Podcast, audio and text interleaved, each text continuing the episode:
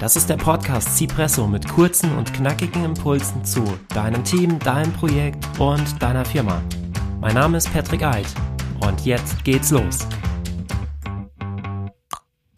Okay, ich habe mir einen Espresso gemacht und was man hier gerade im Hintergrund hört, ist der Löffel MS in der Espresso-Tasse. Und ich bin jetzt gerade noch ein bisschen abgelenkt von meinem Espresso. Wenn du das in der Zukunft hörst, in diesem Podcast, dann wundere dich nicht. Dann habe ich mir gerade einen Espresso gemacht, um zu testen, ob meine Länge des, der Episode, ob die ausreicht, um darin einen Espresso zu trinken, beziehungsweise ob der Espresso nach der Episode kalt ist. Auch das wäre natürlich fatal. Und in, in dieser Folge heute möchte ich über die Entstehungsgeschichte eines Hochleistungsteams sprechen. Aber zunächst trinke ich ein Stück Espresso. Und ähm, dieses Hochleistungsteam, das, das gab es wirklich und ich durfte eine Zeit lang mit dem Team zusammenarbeiten. Und äh, warum sage ich hier durfte? Nun, es war wirklich eine Freude, die Teamdynamiken zu spüren. Es war ein, wie gesagt, Hochleistungsteam, das sehr gut zusammen harmonierte, sehr gut zusammenarbeitete und äh, auch sehr gute Arbeit natürlich ablieferte. Es war eine unglaublich gute Harmonie im Team und das, obwohl die Personen im Team alle komplett unterschiedliche Charaktere hatten. Sie kamen auch aus, aus unterschiedlichen Ländern, sogar unterschiedlichen Kontinenten.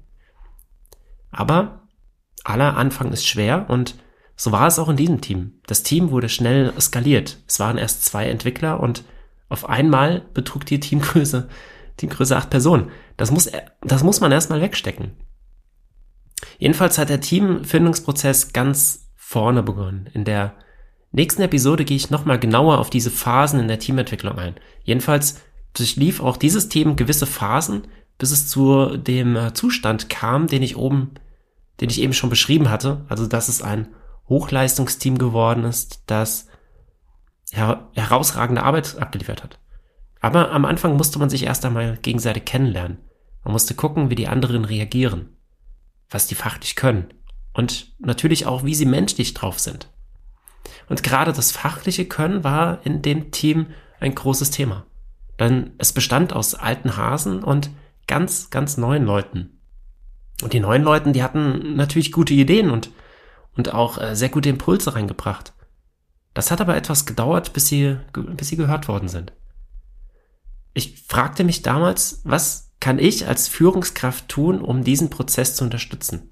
Ich hatte verschiedene Sachen ausprobiert und natürlich nicht alle hatten funktioniert. Was gut funktioniert hatte, war, ich hatte angefangen, oder mein Einstieg war, dass ich mit allen Personen Einzelgesprächen geführt hatte. Ich wollte wissen, wer sie sind, was sie bewegt, was sie vom Team erwarten. Dann führten wir regelmäßig Gespräche im, im Gesamtteam und äh, wir haben gemeinsam Regeln aufgestellt und die Erwartungen offen besprochen. Daraus ist dann auch ein Teamvertrag entstanden, den das Team gemeinsam erarbeitet hat. Den, äh, den Teamvertrag, den kannst du dir als eine Auflistung der eben erwähnten Dingen vorstellen, also Erwartungen und Regeln. Dazu kommt noch ein Teamname, ein Slogan.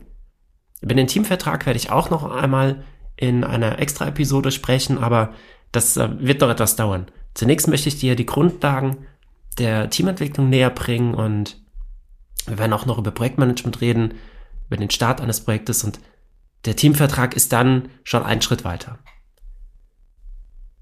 Nun gut, kommen wir zurück zum, zum Thema für heute. Wir hatten, oder ich hatte also Einzelgespräche geführt und das Team in hat in gemeinsamen äh, Workshops die Teamregeln aufgestellt und die Erwartungen formuliert. Sprich, jeder im Team hat die Erwartungen formuliert, die er oder sie an das Team hatte, an die anderen Teammitglieder. Das alleine macht natürlich noch kein gutes Team aus. Die Regeln, die Teamregeln wurden auch wirklich gelebt. Da war dann so etwas dabei, wie man lässt andere ausreden und gibt konstruktives, äh, konstruktives Feedback. Ich als Führungskraft hatte den Auftrag vom Team bekommen, dafür zu sorgen, dass die Regeln auch eingehalten werden. Alle zwei Wochen führten wir Retrospektiven durch und Kernpunkte waren am Anfang, wie, wie die Zusammenarbeit innerhalb des Teams verbessert werden kann und was das Team von den Führungskräften benötigt, um bessere Arbeit abliefern zu können. Spielen war auch immer ein fester Bestandteil einer Retrospektive. Und um dir da ein, ja, ein Gefühl dafür zu geben, wie, wie das so abgelaufen ist, die Retrospektive war meistens zumindest in fünf Teile aufgebaut. Und der erste Teil war, wo stehen wir aktuell? Wie sehen unsere Teammetriken aus? Der zweite Teil, was ist bisher gut gelaufen und was sollten wir beibehalten?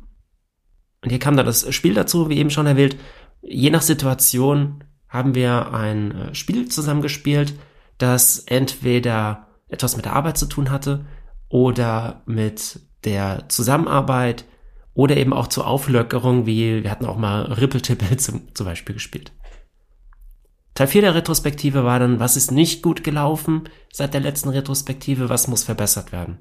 Und Teil 5, und das war eigentlich der wichtigste Teil in dieser Retrospektive, wir haben die Punkte aus Teil 4 nochmal aufgegriffen und überlegt, was können wir tun, um das zu beseitigen, um das besser zu machen. Und diese Maßnahmen, die daraus entstanden sind, die haben wir dann auch Verantwortlichen zugeteilt und auch Daten versehen und in den darauffolgenden Retrospektiven wurde jeweils überprüft, ob die Maßnahmen auch eingehalten worden sind. Damit hatten wir bereits dann ein sehr gutes Set zusammengestellt. Und ich fasse nochmal zusammen. Einzelgespräche führen war der erste Schritt. Die Erwartungen im Team transparent machen. Teamregeln aufstellen durch das Team natürlich kontinuierliche Prozessoptimierung durch Retrospektiven durchführen und Spaß.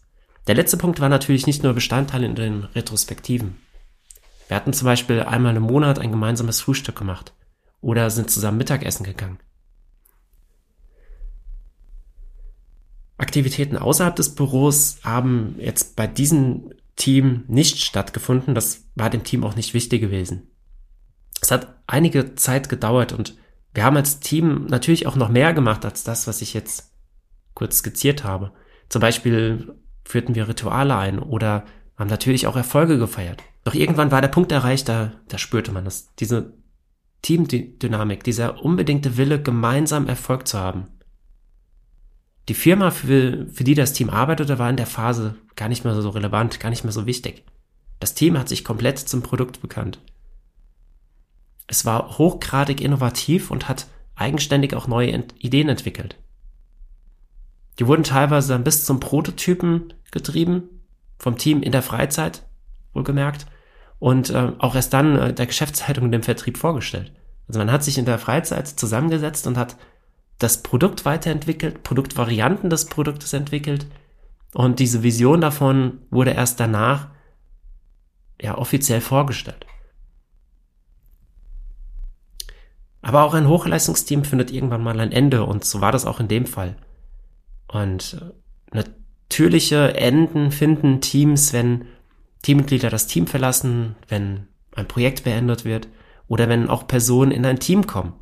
Denn dann fängt der Teamentwicklungsprozess auch wieder von vorne an. Und darüber, also über die einzelnen Phasen der Teamentwicklung, geht es auch in der nächsten Episode. Und in einer späteren Episode werde ich nochmal auf gute Teams eingehen. Ich werde dir darin die Merkmale vorstellen, an denen du ein Hochleistungsteam erkennen wirst. Und wenn du die Folge nicht verpassen möchtest, dann abonniere bitte den Cipresso Podcast.